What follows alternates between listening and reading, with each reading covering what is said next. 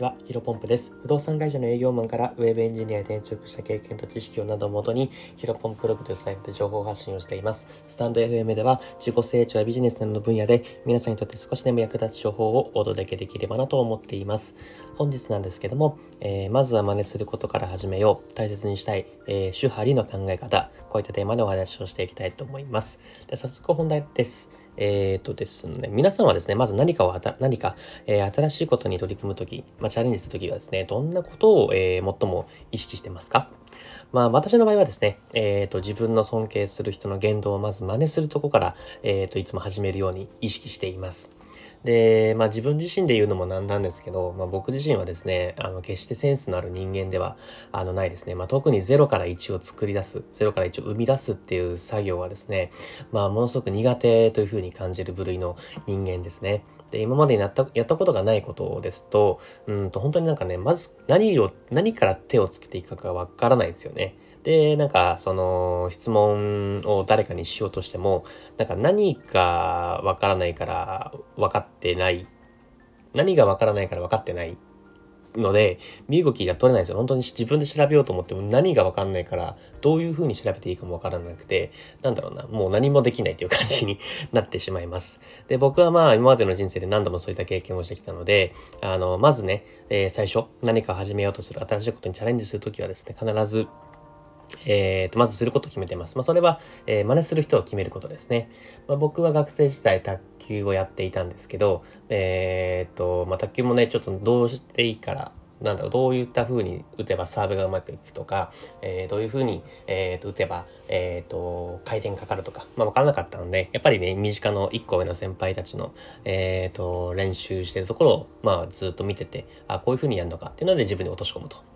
あとは社会人になった時もですね、まあビジネスなんてやったことないですので、ま、とりあえず先輩の一つ一つのお客様に対する言動だったりとか、えー、と仕草とか、そういったことをまず真似すると。で、まあ今は僕ブログとかプログラミングやってますけど、それについては学さんの考え方を、まあ、真似してるというような感じで、まずは真似ですね。本当に、あのー、なんだろうな、誰かの型を、えー、やっていくっていうのが一番、え、大事かなと思ってます。で、まあ一番やっぱ最も効率的なのはですね、その業界のトップから学ぶこと。僕はそのブログとかプログラミング、あまあブロ、えー、学さんからすると、学ぶさんもご自身も言ってるんですが、プログラミングがそこまで、あの、なんだ、トップレベルじゃないっていうの話はされてたんですけど、まあ、ブログについては、ま、業界でもトップレベルだと思うので、まあ、ブログについてはほぼ僕、学さんから、えー、学んでいる、えー、状況で、まあ、ものすごく上達も早いというか、あのー、結構今いい感じで来てるんですけど、やっぱりね、最初の段階ではね、やっぱりトップが誰かっていうのがわからない状態なので、まずは身近な自分、身近な、え、自分よりも、えっ、と、できる人、え、仕事ができる人だったり、スポーツができる人だったり、何でもいいんですけど、うまくいってる人の真似をひたすらやっていくことが一番いいかなと思います。でね、まあ、たまにね、ここで、あの、お前がやってることって〇〇のまぐりじゃんっていう風に、なんだろうな、言われることも、えー、あると思います。まあ、実際に僕もね、あのー、なんか、部活とかやってる時に、そのなんかやり方、〇〇と一緒じゃんみたいな。真似してんじゃんみたいなことをよく言われたんですけど、別にね、気にしなくていいと思いますね。で、ここで大切にしたい考え方っていうのはですね、主張り、えー、という考え方です。主張りどう書くかというと、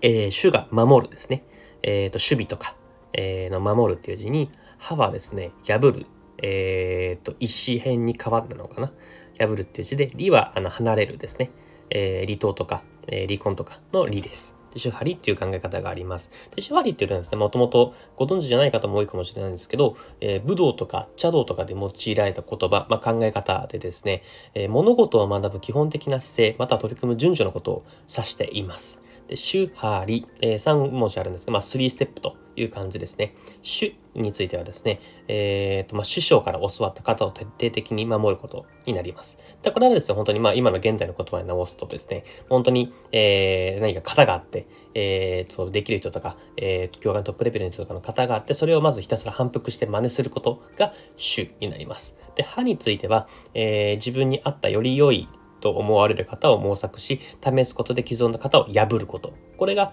えー、派になりますね。まあ今の言う言葉だと、まあ、自己流にアレンジすることが派かなと思います。で、理についてはですね、その今まで固めてきた型から離れて、新たな我流、え、流派を作ることになりますね。まあ今の言葉で直すと、まあ自分のやり方を確立するとか、えー、だ独立とかいうような意味意味合いかなと思います。で、まあこの周波輪の考え方はですね、スポーツでもビジネスでも、えー、と勉強でも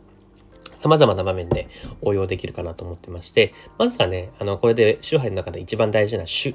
え、誰かの真似を行ってですね、徹底的に基礎を固めて、ま、初めて自分に、自己流にアレンジしたりとか、自分の型、あ自分の、なんだろうな、えー、と、思う形を、え、作り出すことができるので、まずはですね、あの、人の真似をするっていうところから、うーん、大事かなと思ってます。それも本当にまあ1日2日とかじゃなくて、まあ最低でも3ヶ月とか、まあ半年とか1年とか、あの時間をかけてどんどんどんどん基礎を固めていって、その後に、えー、歯、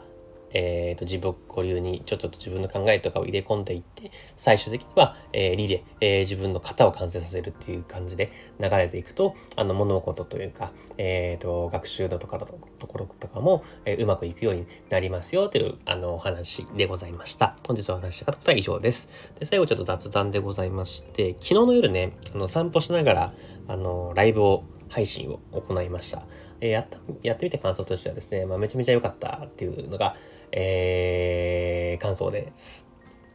まあ、かなり良かったっていう理由はですね、まあ、3つがあって、えー、っと、まあ、散歩で運動になるし、えー、喋り続けるトレーニング。あの、これだと結構、今回というか、こういった毎日の配信の放送だとですね、録音の配、録音の放送ですと、台本を作り込んで、まあ、それに沿ってあ話してるっていう感じなんで、あもちろん、なんだ、喋るトレーニングにはなるんですけど、ライブ配信だと全く台本もなしに歩きながら話してるので、あの、まあ、心理滅裂になりがちなんですが、もうすぐ喋るトレーニングになると、ということですね。あとは、えー、3つ目はですね、リスナーさんの、えっ、ー、と、皆さんとですね、もうすぐ、えー、濃いコミュニケーション。まあ、やっぱりこういう収録配信だと僕が一方的に喋って、あの、なんだろうな、えー、と、僕が話してることに、まあ、いいねしてくださったりとか、コメントしてくださって初めて、あ、あの、僕の話してることが通じてるんだなというのにあのなりますけど、あの、ものすごくね、あの、ライブ配信については、コミあの、僕が話したことについてコメントをすぐもらったりとか、